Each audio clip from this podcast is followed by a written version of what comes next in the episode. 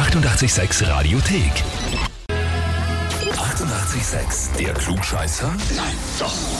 Der Klugscheißer des Tages. Und da spielen wir heute mit dem Daniel aus Hafnerbach. Für dich folgende Nachricht. Ich möchte den Daniel für den Klugscheißer des Tages anmelden, weil er jeden Tag die Sendung verfolgt, er jede Frage beantworten kann. Er meint, er ist der schlauste und schönste Mensch der Welt, schreibt uns die Sarah. Ja, ähm, ist ja so. Also, Schlau und schön. Du bist gesegnet, ja, Daniel. unbedingt. Na gut, also bei der Ansage heißt das keine langen Umschweife, wir stellen uns sofort eine Frage, oder? Ja, sicher, raus damit. Perfekt. Und zwar, heute hat Sting Geburtstag, wird 67 Jahre alt. Wir gratulieren natürlich ganz herzlich.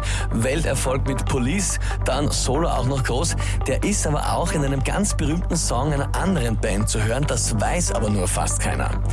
Meine Frage ist, in welchem Song? Antwort A. Er kommt in Queens Bohemian Rhapsody vor und zwar bei dem Galileo-Gesang. Achtung.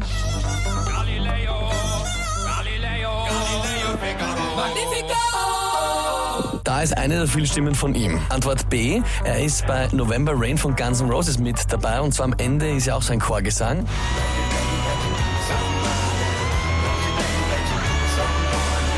Da ist Sting mit dabei zu hören. Oder Antwort C, er ist bei Money for Nothing von den Dire Straits mit dabei und zwar im Hintergrund mit diesem Satz I want my MTV.